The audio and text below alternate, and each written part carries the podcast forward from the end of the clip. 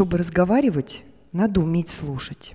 Тот, кто слушает только самого себя, кто ценит только собственное мнение и упивается звучанием собственного голоса, кто не придает значения существованию других людей и использует их лишь как экран для отражения своих слов, тот никогда не сможет ни поддержать разговор с другим человеком, ни завязать с ним простых, добрых отношений. Надо уметь слушать. Для этого не нужно становиться молчаливым и замкнутым, а нужно активно пользоваться чудесной способностью, даруемой умением слушать, уважать того, кто перед нами, кто так же, как мы сами, ищет общение. Уметь слушать – это искусство.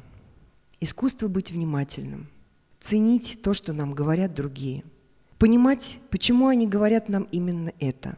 Также внимательно и ясно читать по глазам собеседника, безмолвно помогать ему жестами, выражением лица, которые свидетельствуют о нашем живом участии в диалоге.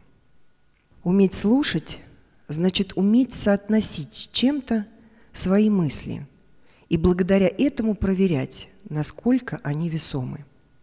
Уметь слушать значит уметь вступать в беседу в нужный момент, не прерывая грубо собеседника и не пропуская мимо ушей его слова.